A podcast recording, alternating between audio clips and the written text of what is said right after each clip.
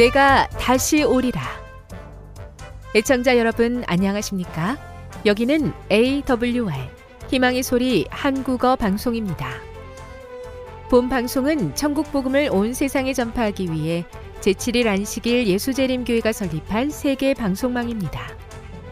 AWR 희망의 소리는 유럽, 라틴 아메리카, 아프리카, 러시아, 아시아의 방송망을 통해 전 세계에 복음을 전파하고 있습니다. AWR 아시아 희망의 소리 방송국은 한국어 방송을 매일 8시간씩 송출하고 있습니다. 희망의 소리 방송은 인터넷과 스마트폰을 통해서도 언제나 청취하실 수 있습니다. 들으실 수 있는 인터넷 주소는 awr.org입니다. 이 시간 희망의 소리 한국어 방송과 함께 보람있고 유익한 시간 되시기 바랍니다. 내가 다시 오리라. 여기는 AWR 희망의 소리 한국어 방송입니다.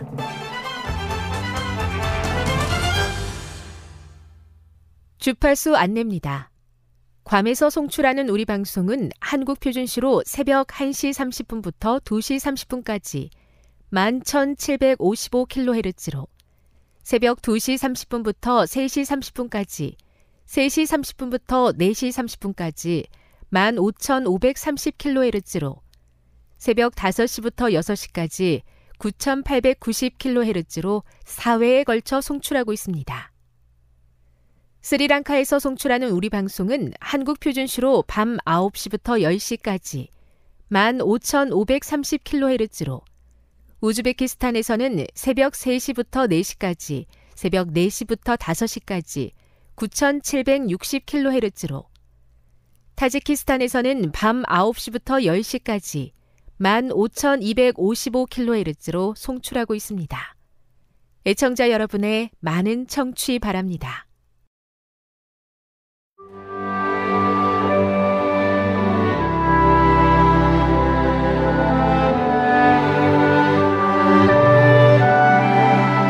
읽어주는 교과 셋째 날 12월 19일 화요일 신실한 증인 모르드게. 이국 땅에 살면서 하나님에 대한 신실함을 유지하려다 보면 곤란한 일을 마주칠 수 있다. 바로 그런 일이 모르드게에게 일어났다. 에스더 3장 1에서 15절을 읽어보라. 어떤 일이 일어났는가? 그 이유는 무엇인가? 에스더 3장에서 우리는 크세르크세스 아수에로 왕이 하만에게 넘치는 권력과 높은 지위를 준 것을 알게 된다. 모든 사람은 하만 앞에 절해야만 했다. 그러나 모르드게는 꿇지도 아니하고 절하지도 아니하였다. 성경은 모르드게가 하만 앞에 무릎을 꿇지 않은 이유를 말하지 않는다. 하지만 우리는 그가 신실한 유대인이었기 때문에 그렇게 한 것을 알고 있다. 대궐문에 있는 왕의 신하들이 모르드게에게 이르되 너는 어찌하여 왕의 명령을 거역하느냐고 물었다. 모르드게의 대답이 다 기록되지 않았지만 그들에게 자기가 유다인임을 알린 것을 성경은 기록하고 있다. 모르드게는 출애굽 이래 유대인의 적이었던 아말렉 사람 아가게 후손에게 경의를 표하고 싶지 않았다. 신실한 유대인이 어떻게 아말렉인 앞에 무릎을 꿇을 수 있겠으며 또 주님 외에 그 누구를 경배할 수 있겠는가? 이 대답을 통해 모르드게는 자신이 천지를 창조하신 하나님을 경배하는 사람으로서 죄인인 인간을 숭배하거나 절할 수 없다고 설명했을 것이다. 다니엘과 그의 친구들 그리고 모르드게를 통해 바벨론 왕궁의 도덕적 어둠 가운데 밝은 빛이 비춰졌다. 모르드게가 자신의 신앙에 대해 증언할 수 있는 것은 당연한 일이었지만 안타깝게도 그렇게 굳건히 지킨 믿음은 모르드게만 아니라 그의 민족까지 위험에 빠뜨렸다. 하만은 유대 민족을 멸망시키려 하는 이유에 대해 한 민족이 왕의 나라 각 지방 백성 중에 흩어져 거하는데 그 법률이 만민의 것과 달라서 왕의 법률을 지키지 아니한다고 고발했다. 관습이 다르고 왕의 법을 따르지 않는 백성이라는 명분은 핍박을 하기에 차고 넘치는 것이었다. 교훈입니다. 이국에서 그 땅의 관습과 법을 따르지 않고 하나님의 법을 지키는 것은 핍박의 대상이 된다. 그러나 이를 통해 하나님은 이방 땅에 하나님의 빛을 비추신다. 묵상. 세상의 관습과 법을 따르지 않는 것은 핍박의 대상이 될 수 있습니다. 오늘날 모르드게와 같이 시험을 받을 수 있는 경우가 있다면 어떤 것이겠습니까? 적용. 때로는 시험을 통해서 하나님은 당신의 빛을 이방에 비추십니다. 오늘날 우리가 모르드게와 같이 시험을 당하는 경우에 하나님은 어떻게 이방에 빛을 비추어 주십니까? 영감의 교훈입니다. 빛이 된 사람들. 허락하신 땅으로 가는 동안 그들 가운데 진실한 마음을 가진 자들은 주변 국가들의 빛이 되었다. 그들을 통하여 하나님이 세상에 알려졌다. 바벨론에서는 다니엘과 그의 친구들을 통하여, 그리고 바사에서는 모르드게를 통하여 밝은 빛이 왕궁의 흑암 속으로 뚫고 들어갔다. 그같이 그리스도의 제자들도 하늘 가는 길에 빛을 비추는 자들로 세움을 받았다. 그들을 통하여 아버지의 자비와 선하심이 하나님에 대한 오해의 흑암에 둘러싸여 있는 세상에 밝히 드러난다. 산상보훈 40일. 하나님께 충성하는 것이 핍박의 대상이 되는 세상에서 신실하게 주의 법을 지키는 종들을 보호하여 주시옵소서. 가능하다면 시험을 피하게 도와주시고, 시험의 때에 하나님의 영광으로 인도하옵시고, 주님의 뜻을 세상에 드러내게 하옵소서.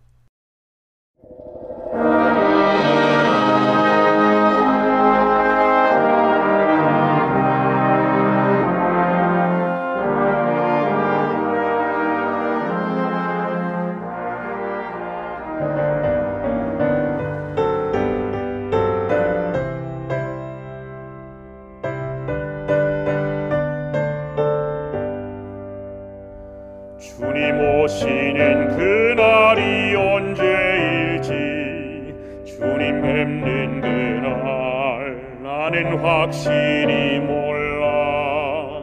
지금 주님은 하늘 위 지성소에서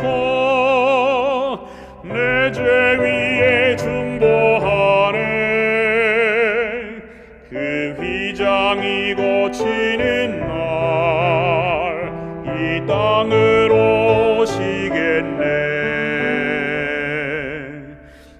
찬란히 빛나는 주님의 영광 나 그곳에 참여하리. 하늘 천사들 청한 찬미 소리 죄악 세상에서 비록 듣지 못하나 주님 지성소 나오게 되는 그날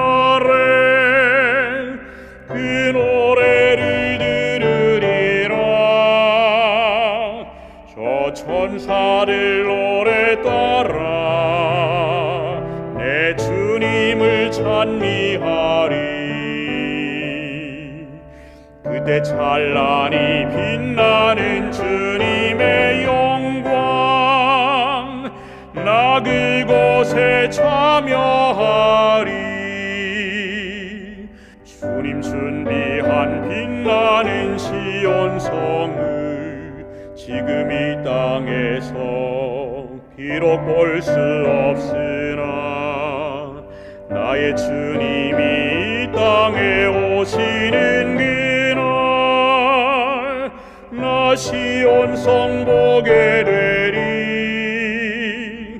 저 하늘 문 열리는 날 내 주님을 배워 그때 사랑과 평화와 감사의 찬송 온 천지에 가 가리. 재림인 성도 여러분 안녕하십니까? 하나님의 은혜와 사랑이 이 시간 성도님들과 함께 하시길 기원합니다. 저는 천국을 연습하는 교회라는 시리즈로 우리 성도님들과 함께 하나님의 말씀을 통해서 이 마지막 시대에 하나님의 택하신 남은 교회 일원인 제7의 안식일 예수 재림교인으로서 우리가 이 땅에서 어떻게 하늘을 연습하며 살아가야 할지에 대해서 함께 살펴보고자 합니다. 오늘은 그 첫 번째 시간으로 7 금촛대를 보았는데 라는 제목으로 말씀을 나누도록 하겠습니다. 먼저 하나님의 말씀 요한계시록 1장 9절의 말씀을 제가 봉독하도록 하겠습니다. 나 요한은 너희 형제요 예수의 환난과 나라와 참음에 동참하는 자라 하나님의 말씀과 예수를 증언하였으므로 말미암아 밧모라는 섬에 있었더니. 초대교는 잘 아시는 것처럼 로마 제국에 가혹한 핍박이 있었습니다. AD 64년부터 시작된 박해가 250년간 이어졌습니다. 이간 동안에 많은 성도들이 순교를 당했습니다. 살이 찢겨졌고 인두로 지져졌고 원형 경기장에서 굶주린 맹수들을 풀어서 성도들을 잔인하게 죽였고 사람들은 그런 광경을 즐겼습니다. 당시 로마 제국은 정복한 식민지에 대해서는 비교적 관용적으로 통치를 했습니다. 정치적으로는 식민지 국가의 왕이 로마에 충성을 맹세하면 지위를 보장해 주었을 뿐만 아니라 세습까지 허용해 주었습니다. 그 대표적인 사례가 당시에 이스라엘의 왕으로 있었던 헤롯 일가였지요. 종교적으로도 마찬가지였습니다. 로마는 다신교 정책을 폈기 때문에 식민지 국가 국민들이 자신의 신에게 제사를 드리도록 허락을 해주었습니다. 그래서 헤롯도 로마의 승인하에 예루살렘 성전을 건축할 수가 있었습니다. 그렇다면 초대교회는 왜 이렇게 종교적 포용 정책을 펴는 로마 제국의 박해를 받았을까요? 바로 황제 숭배 때문이었습니다. 이 로마 사회에서 황제는 독특한 지위를 가지고 있었습니다. 초기에는 황제 숭배를 강제하지 않았지만 제3대 황제 칼리굴라가 즉위하면서 상황이 달라졌습니다. 그는 자신을 주하신 도미누스 et 데우스로 부를 것을 명령했습니다. 이 도미누스, 즉 주라는 말은 당시 노예가 주인을 부를 때 사용했던 용어였기 때문에 그리스도인들에게 큰 문제가 없었지만 그 다음에 나오는 말, 데우스, 즉 신이라는 말은 그리스도인들이 도저히 용납할 수 없는 그런 호칭이었습니다. 왜냐하면 그리스도인들은 하나님만을 유일하신 신으로 섬겼으며 로마 황제는 절대 그들의 신이 될 수 없었기 때문입니다. 그래서 그리스도인들이 로마 제국에 거슬리기 시작했습니다. 그리고 그리스도인들은 로마 사람들이 거행하는 국가적인 종교의식에서 신들에게 희생제물을 바치는 것을 그들이 거부했습니다. 왜냐하면 이것은 우상을 섬기는 것이었기 때문이었습니다. 이 사도 요한 당시의 로마 황제가 도미티아노스 황제였는데 그도 역시 교회를 가혹하게 핍박했습니다. 사도행전 570페이지 말씀에 보시면은 도미티아노스 황제는 분노로 가득 찼다. 그는 그리스도의 충실한 옹호자의 논조를 반박하거나 그의 진리의 발언에 따른 능력에 어깨를 겨눌 수도 없었으나 그의 음성을 침묵시키기로 굳게 결심하였다. 요한은 끓는 기름가마 속에 던져졌으나 주께서는 새 히브리인을 풀무불 속에서 보존하신 것처럼 당신의 충실한 종의 생명을 보존하셨다. 이 하나님의 기적 같은 보호하심으로 요한은 죽임을 당하지 아니하고 밧모섬에 유배를 오게 되었습니다. 본문 말씀에 보시면 밧모섬에 유배당한 요한이 자신을 두 가지로 소개하고 있습니다. 첫째, 나 요한은 여러분의 형제입니다. 둘째, 나 요한은 예수님의 환난과 나라와 참음에 동참하는 자입니다. 요한이 자신을 형제라고 소개한 이유는 요한계시록의 수신자인 소아시아의 7 교회 성도들도 로마 황제로부터 똑같은 박해를 받고 있었기 때문입니다. 예수님을 믿는다는 이유로 같은 박해를 받았기 때문에 한 형제라고 말한 것입니다. 또한 요한은 자신을 예수의 환난과 나라와 참음에 동참하는 자로 소개하고 있습니다. 헬라어의 원어 성경을 살펴보면 환난과 나라와 참음은 각각 동떨어진 개념이 아니라 한 가지의 개념으로 묶어주고 있습니다. 그리고 여기서 나라는 하나님의 나라를 의미하는 것입니다. 이것이 무슨 뜻일까요? 이 하나님 나라의 백성으로 살아갈 때 환난은 피할 수가 없는 것이며 그 환난을 인내하는 삶을 살아가야 한다는 그런 말인 것입니다. 그렇다면 하나님 나라의 백성으로 살아간다는 것은 어떤 삶을 말하는 것일까요? 자, 9절의 말씀을 계속 보시겠습니다.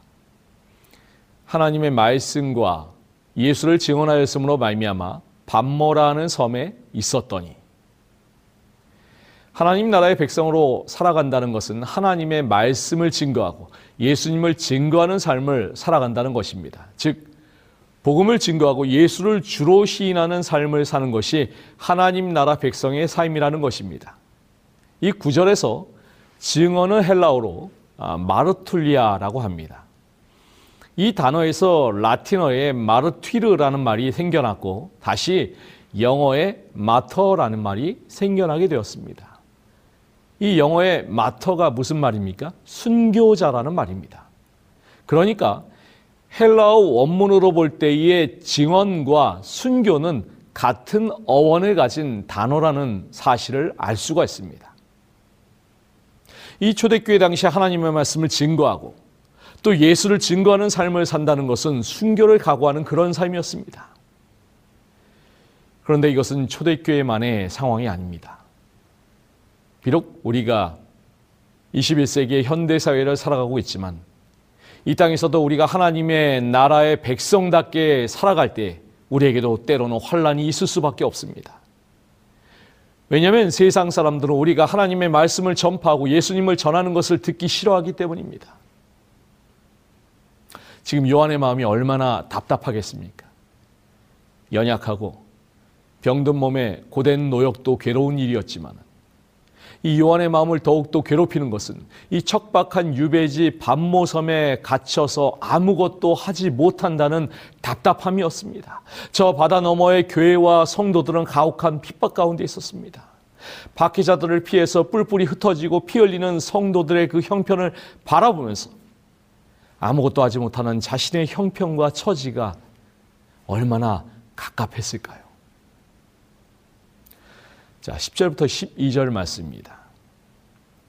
주의 날에 내가 성령에 감동되어 내 뒤에서 나는 나팔 소리 같은 큰 음성을 들으니 이르되 내가 보는 것을 두루마리에 써서 에베소, 서머나, 버가모, 두아디라, 사데, 빌라델비아, 라오디게아 등 7교회에 보내라 하시기로 몸을 돌이켜 나에게 말한 음성을 알아보려고 돌이킬 때에 7 금촛대를 보았는데. 이 로마 제국 시대의 밧모섬은 정치, 종교적 중범죄자들의 유배처였는데 한 번 들어가면 살아나오기 힘든 그런 생지옥과도 같은 곳이었습니다. 미국의 샌프란시스코의 앞바다에는 알카트라스라는 그런 섬이 있습니다. 이 섬은 미국에서 흉악범들만 가둬놓는 감옥이 있었는데 이 섬에서 탈출한 사람이 단 한 사람도 없다고 합니다. 이 차가운 수온과 거센 조류와 그리고 식인상어가 출몰하고 있어서 이 섬에서 많은 죄수들이 탈출하려고 했지만 번번이 실패했다고 합니다. 사도 요한이 유배된 밧모섬도 그러한 곳이었습니다. 이 거친 바위섬의 세찬 조류와 늙고 병든 죄수의 몸과 가슴이 꽉 막힌 든단 답답한 상황, 요한은 그런 상황 가운데 무엇을 할 수가 있었을까요? 화이트보이는 1899년 원고 150페이지에서 그의 원수들 생각에는 그가 거기에서 힘들고 돌봐주는 사람이 없기 때문에 죽으리라고 생각했다. 그러나 요한은 거기에 있을 때에도 친구를 사귀고 회심자들을 얻었다라고 말씀하고 있습니다.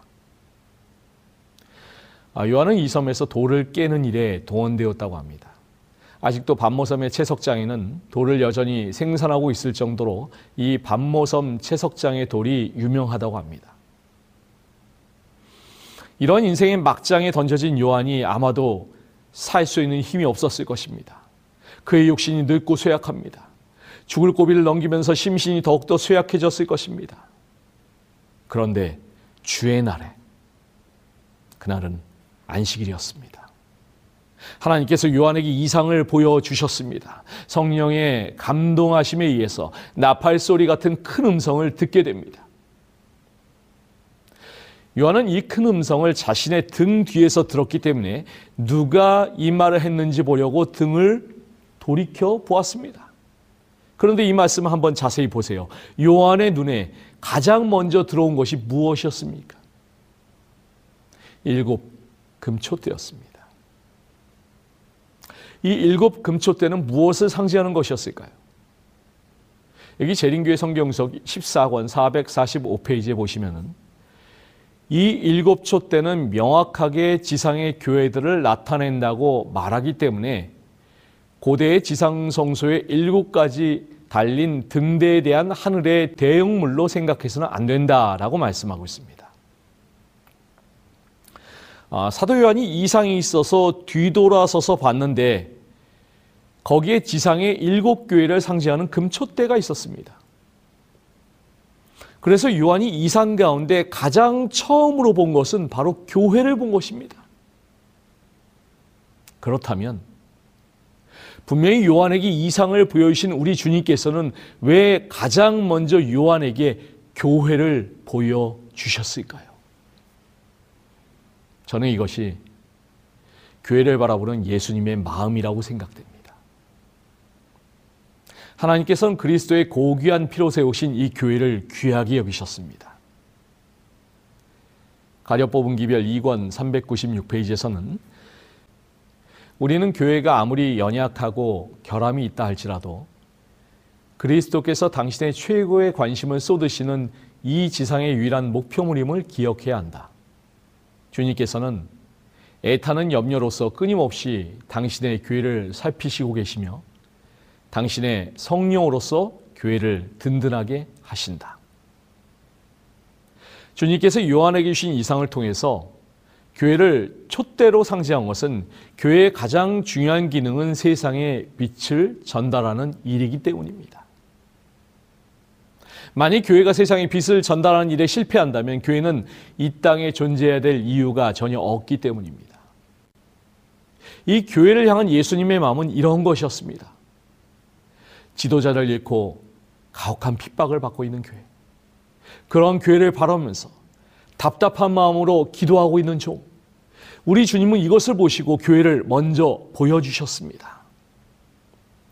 예수님께서 친히 밧모섬에 오셔서 요한에게 이상을 보여주시고 22장이나 되는 편지를 써서 교회로 보내게 하신 것입니다. 우리 중에 지금 환난이나 박해로 어려움을 당하고 계시는 분이 계시다면 우리 주님께서 교회를 잊지 아니하시고 당신의 백성을 잊지 아니하신다는 사실을 꼭 기억하게 되시기를 간절히 바랍니다. 지금 요한은 자신과 교회들에게 닥친 어려운 상황 가운데에서 큰 시리에 빠져 있었습니다.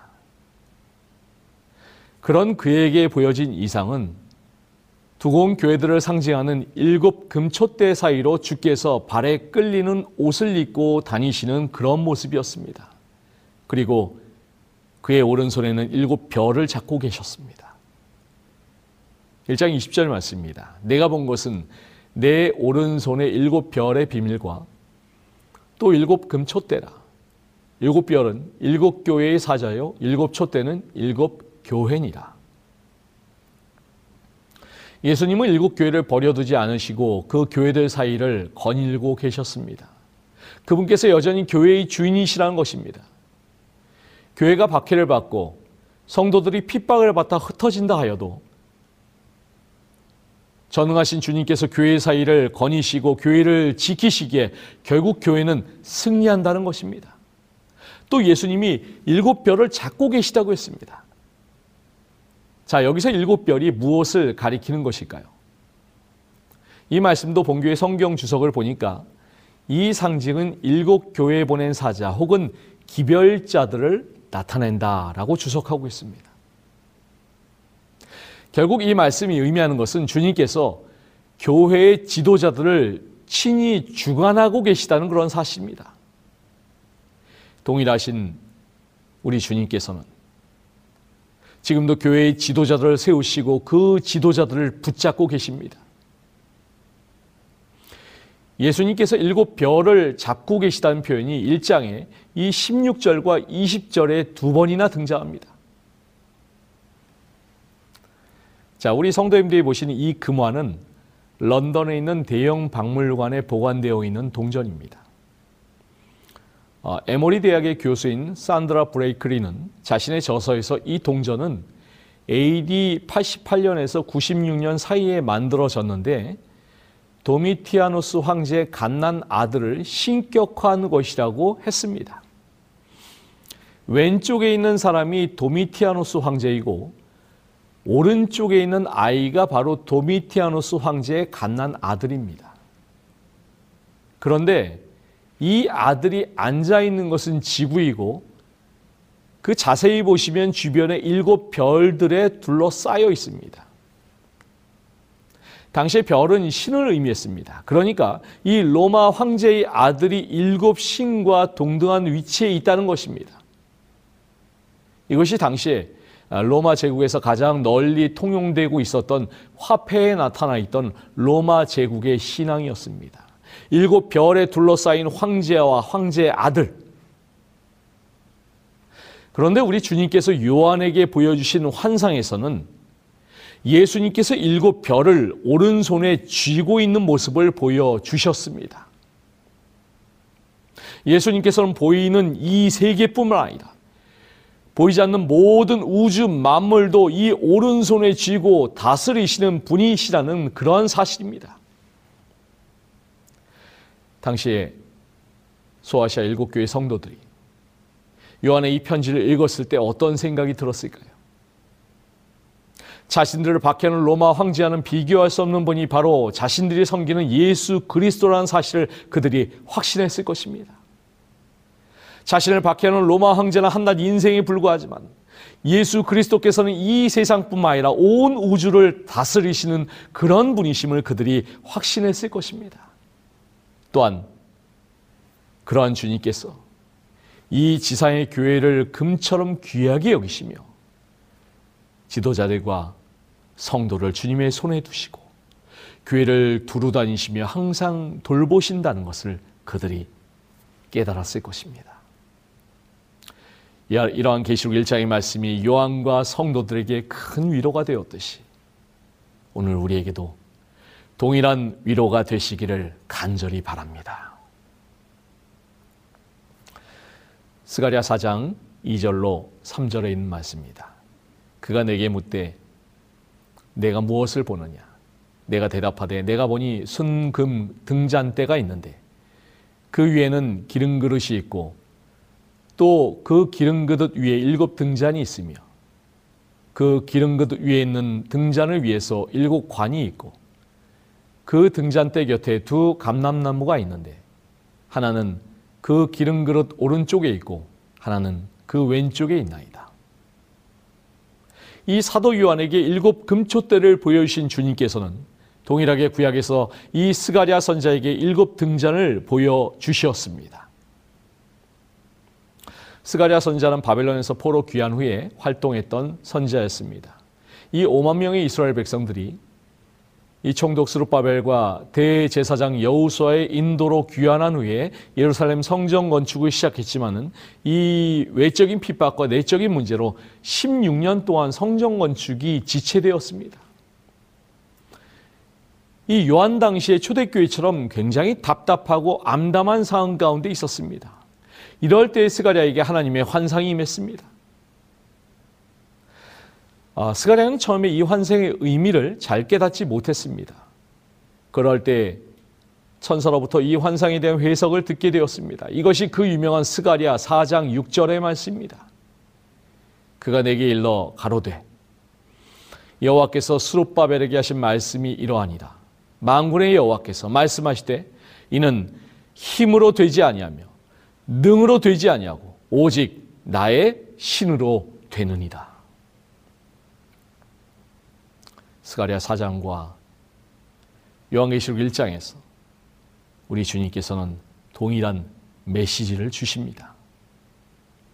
세상의 박해 속에서 영적인 성전이며 에클레시아, 즉 교회의 주체가 되는 성도들이 믿음으로 굳건히 설 수 있는 것은 그들의 힘으로 되지 아니하고 그들의 능력으로 되지 않고 오직 주님의 성령으로 된다는 것을 보여주신 것입니다. 사랑하는 성도 여러분, 이것은 오늘 우리에게도 똑같이 적용됩니다. 우리가 이 땅에서 하나님의 백성으로 살아간다는 것은 우리의 힘이나 능력으로 할 수 있는 것이 아니라 오직 주의 성령으로 가득한 것입니다. 이렇게 교회를 아끼고 사랑하시는 주님께서 명령하십니다. 1장 19절 말씀에 그러므로 내가 본 것과 지금 있는 일과 장차 될 일을 기록하라. 인간 세상 역사의 과거와 현재와 미래를 주관하시고 다스리시는 유일하신 분께서 보여주시는 역사를 기록하라는 것입니다. 요한계시록은 바로 이것을 기록한 책입니다. 인간 역사의 과거에 일하신 주님의 모습이 여기에 나타나 있습니다. 요한이 이 계시를 받던 당시에 교회의 현실이 그대로 기록되어 있습니다. 그리고 앞으로 나타날 역사의 비밀이 또한 기록되어 있는 것입니다. 그래서 이 요한계시록의 역사는 결코 비관적이지 않습니다. 이 요한계시록의 핵심 중에 하나는 죄악이 가득한 세상 가운데에서 교회가 어떻게 세상의 소망으로 서야 할 것인가를 보여주는 것입니다. 세상에 더럽혀진 교회와 순결함을 잃은 성도들도 많을 것이지만 주님은 거룩한 교회, 순결한 성도를 세우시고 그들을 통해서 거룩한 승리를 선포하게 하실 것입니다. 소아시아 7교회를 향해 보내어진 요한의 편지의 마지막 부분에 어김없이 등장하는 이기는 자에게는 이런 표현은 교회의 궁극적인 승리를 기대하는 주님의 그 마음을 나타낸 것입니다. 코로나로 인해서 더욱더 어려워진 선교 환경과 여전히 우리를 이단시하는 기성교회들의 부정적인 시선과 이 교회 안팎에 많은 도전들과 장애들이 있지만은 이럴 때 우리는 7 금초대를 보여주시고 그 사이를 거니시는 주님의 모습을 바라보면서 용기를 얻게 되시기를 간절히 바랍니다. 때로는 세상에서 경멸받고 핍박받는 우리들이지만 결국에 이 교회만이 세상의 소망이고 구원의 통로가 될 것입니다. 비록 사도 요한은 그가 섬기던 교회들과 물리적으로 단절되어서 밧모 섬에서 유배 생활을 하고 있었지만 교회를 다스리시고 역사를 주관하시는 주님의 모습을 보는 순간에 이 외로운 밧모 섬의 동굴에서 역사의 주인이신 주님을 경배하면서 어둡고 고통스러운 시기를 이길 수 있는 힘을 얻었습니다. 사랑하는 우리 성도 여러분, 우리는 때로 이 사도 요한이 가졌던 그런 답답한 마음이 들 때가 있습니다. 하지만 우리 주님은 옛적부터 항상 계신 영원하신 하나님이시자 이 세상뿐만 아니라 온 우주 만물을 통치하시고 인생의 삶과 죽음과 영원한 생명의 열쇠도 손에 쥐시고 계신 분이심을 보여주셨습니다. 아무쪼록 답답한 현실 가운데서라도 그런 주님을 묵상하시면서 이 복된 소식을 세상에 증거하시는 아름다운 7 금초대의 광채와 같은 우리 모든 재림 성도들이 되시기를 간절히 바라면서 말씀을 마치겠습니다.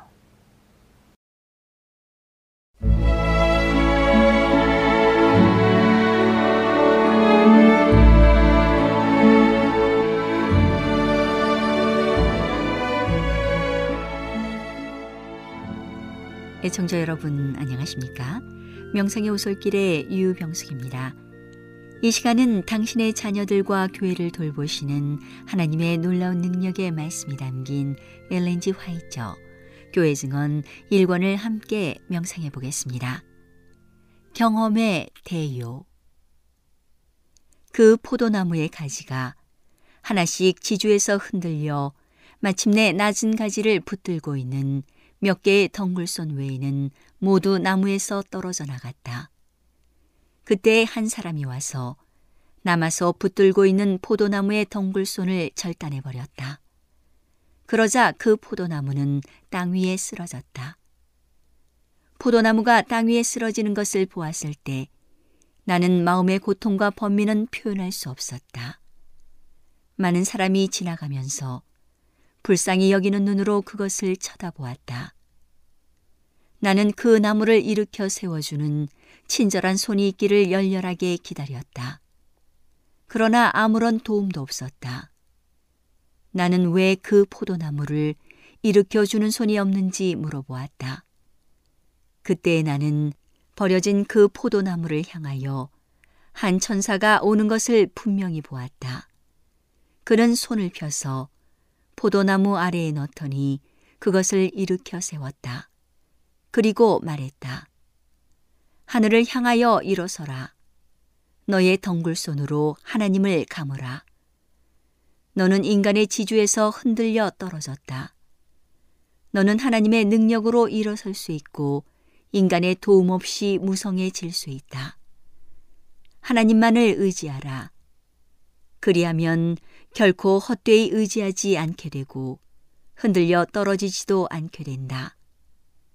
등한히 취급된 포도나무가 보호를 받은 것을 보았을 때 나는 말할 수 없는 안도감을 느꼈고 기쁨이 충만해졌다. 나는 천사를 돌아보고 이것이 무슨 뜻이냐고 물었다. 그러자 그는 말했다.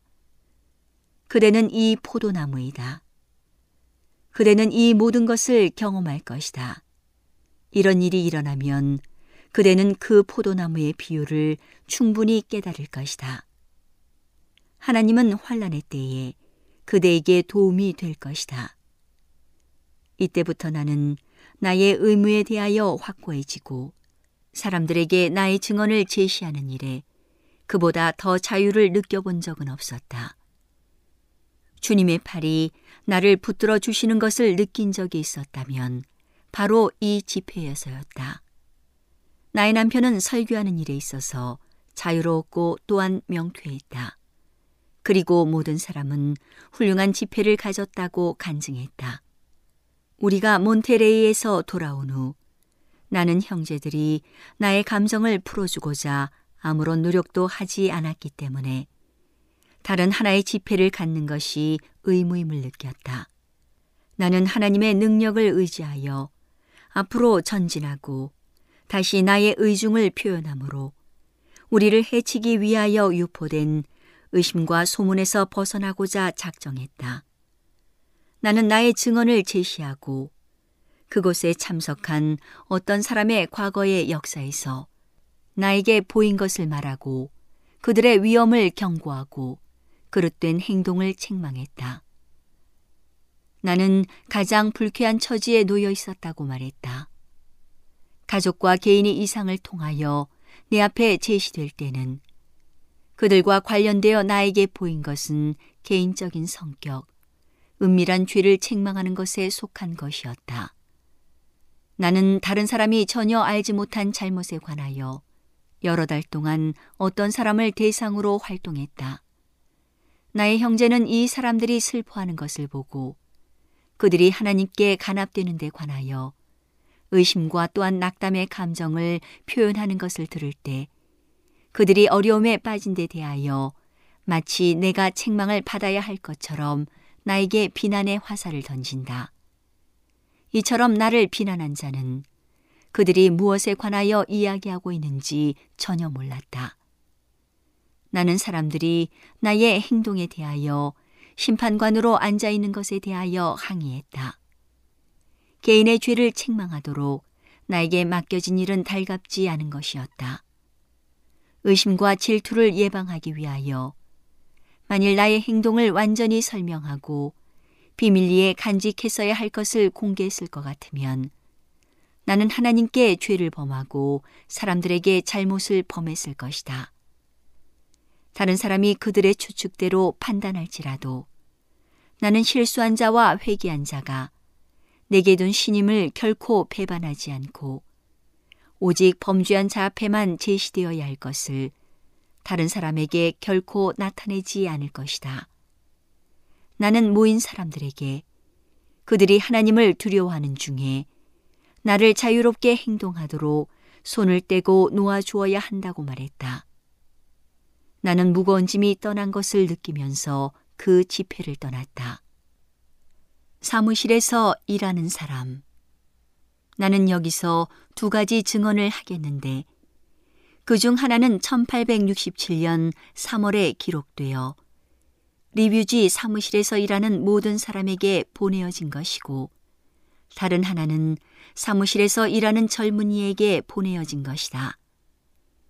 나는 경고를 받은 모든 자가 다소간 이 증언에 대하여 등한히했으며 그들이 그 증언에 의하여 지적된 것과 반대되는 행동을 한 것을 고백하지 않으면 안 된다고 말하게 된 것을 미안하게 생각한다. 첫 번째 것은 다음과 같다. 1865년 12월 25일 뉴욕주 로체스터에 있을 때 나는 사무실에서 일하는 자에 관하여 또한 말씀과 교리를 통하여 활동하도록 하나님께서 부르신 목사에 관하여 몇 가지 것을 보았다. 오늘은 당신의 자녀들과 교회를 돌보시는 하나님의 놀라운 능력의 말씀이 담긴 엘렌 지 화이트 교회 증언 1권을 함께 명상해 보았습니다. 명상의 오솔길이었습니다.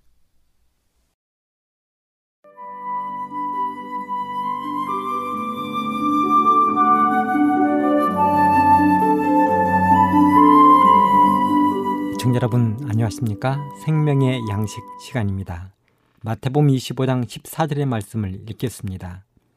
또 어떤 사람이 타국에 갈제 그 종들을 불러 자기 소유를 맡김과 같으니 각각 그 재능대로 하나에게는 금 5 달란트를 하나에게는 2 달란트를 하나에게는 1 달란트를 주고 떠났더니 달란트의 비유는 이렇게 시작합니다. 주인이 타국에 가면서 자신의 종들에게 자신의 소유를 맡기고 떠난 것입니다. 그것도 작은 양이 아닙니다.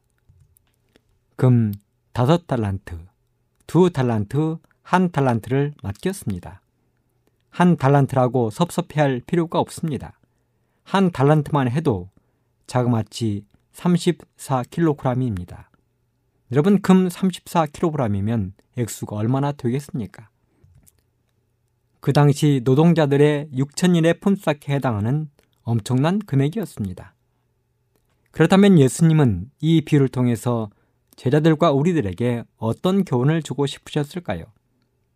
이제 며칠 후면 십자가의 죽음을 당하실 예수님은 왜 심혈을 기울여 이 비유를 말씀하고 계실까요? 이 비유 속의 주인은 자신의 소유를 종들에게 맡겼습니다. 그러면서 달란트의 비유와 쌍둥이 같은 비유인 누가복음 19장의 문화의 비유에 보면 13절 내가 돌아오기까지 장사하는 구체적인 명령까지 했습니다. 그런 것처럼 제자들과 우리들에게 이 세상 사업을 맡기고 멀리 하늘 가신 예수님도 우리들에게 자신의 소유를 맡기고 떠나셨다는 것입니다. 그래서 종들이 맡은 바 재물로 장사하여 이익을 남긴 것처럼 우리들도 그렇게 해야 한다는 것입니다. 이유는 먼 훗날 주인이 돌아와 종들과 결산을 한 것처럼 우리들과도 결산을 할 것이기 때문입니다. 여러분들은 한 번이라도 생각해 보셨습니까? 예수님이 나에게 자신의 소유를 나눠주시고 하늘에 가졌다는 사실을 말입니다. 고린도전서 12장 8절로 11절에 보면 어떤 이에게는 성령으로 말미암아 지혜의 말씀을, 어떤 이에게는 같은 성령을 따라 지식의 말씀을, 다른 이에게는 같은 성령으로 믿음을, 어떤 이에게는 한 성령으로 병 고치는 은사를, 어떤 이에게는 능력 행함을, 어떤 이에게는 예언함을, 어떤 이에게는 영들 분별함을, 다른 이에게는 각종 방언 말함을, 어떤 이에게는 방언들 통역함을 주시나니 이 모든 일은 같은 한 성령이 행하사 그 뜻대로 각 사람에게 나누어 주시느니라. 그렇습니다. 예수님이 교회와 우리들에게 주신 달란트는 선물과 복으로 주어졌습니다. 우리들은 예수님이 주신 달란트를 재물에 한정시킬 수는 없습니다. 교회가 할 수 있고 내가 할 수 있는 재능이 있다면 그 모두가 예수님이 우리들에게 주신 달란트가 될 것입니다. 성경은 계속해서 말합니다.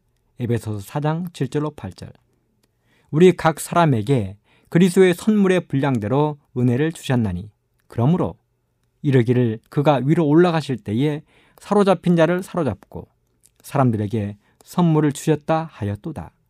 그렇습니다. 하나님의 은혜의 선물 곧 달란트는 우리 각 사람 모두에게 분량대로 주었다고 말합니다. 모두에게 주었다고 말합니다.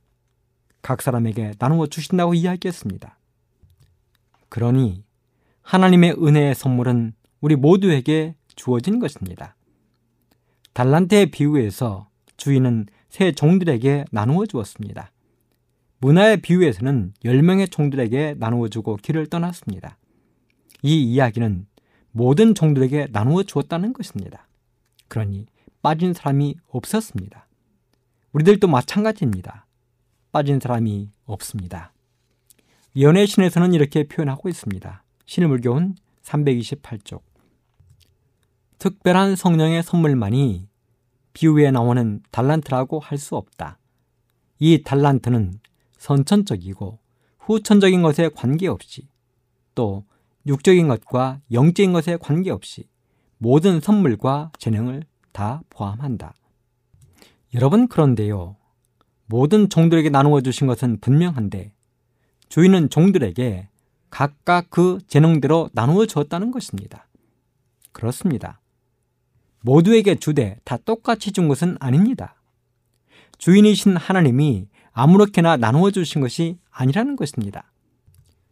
5 달란트를 받은 사람은 그 5 달란트를 사용할 수 있을 만큼 재능을 가진 것이고 2 달란트만큼 사용할 수 있는 재능을 가진 사람은 2 달란트를 받은 것입니다.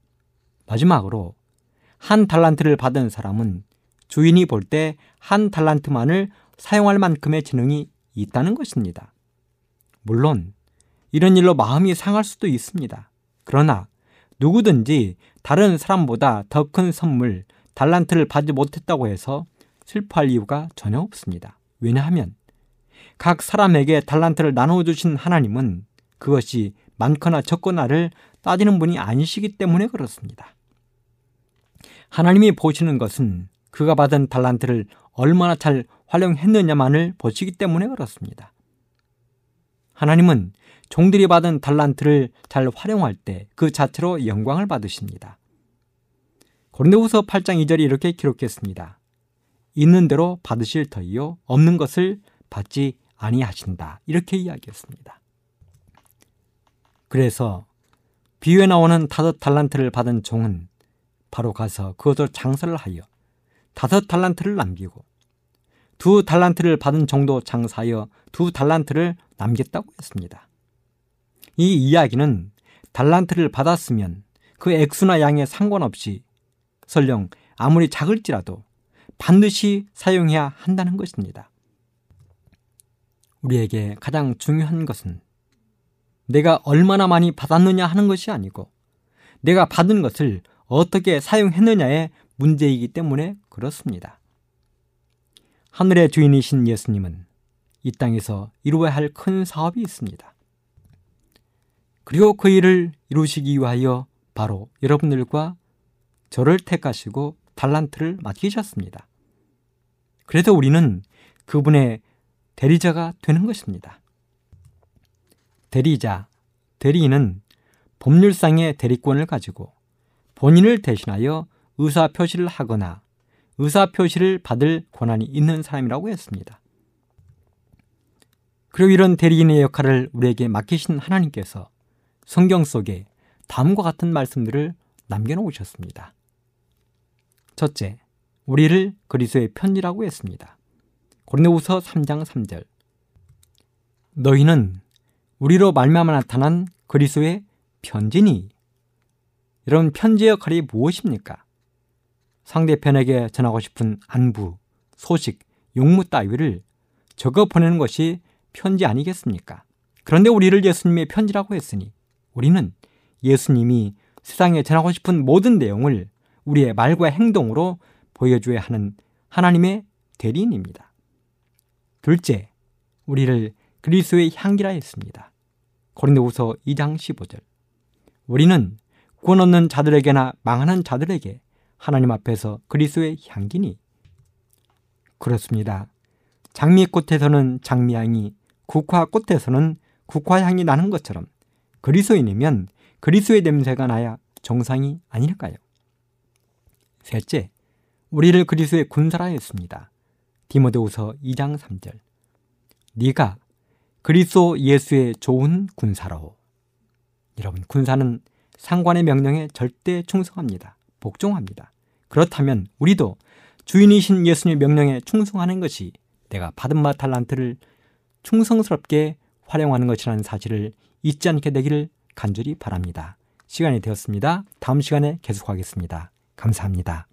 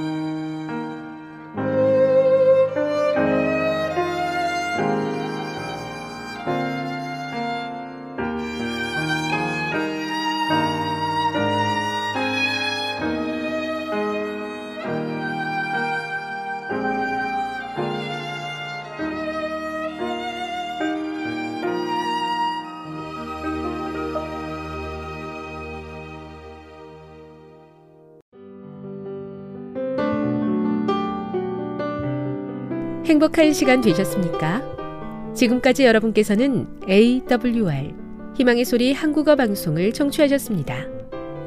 방송을 청취하시고 문의를 원하시는 분은 우편번호 02461 대한민국 서울시 동대문구 이문로 1길 11 희망의 소리 방송부 앞으로 편지나 엽서를 보내주시거나 지역번호 02-3299-5296-8번으로 전화주시기 바랍니다. 지금까지 함께해 주신 애청자 여러분들께 감사드립니다. 애청자 여러분, 다음 이 시간까지 하나님 안에서 늘 평안하십시오. 감사합니다. 내가 다시 오리라. 여기는 AWR 희망의 소리 한국어 방송입니다.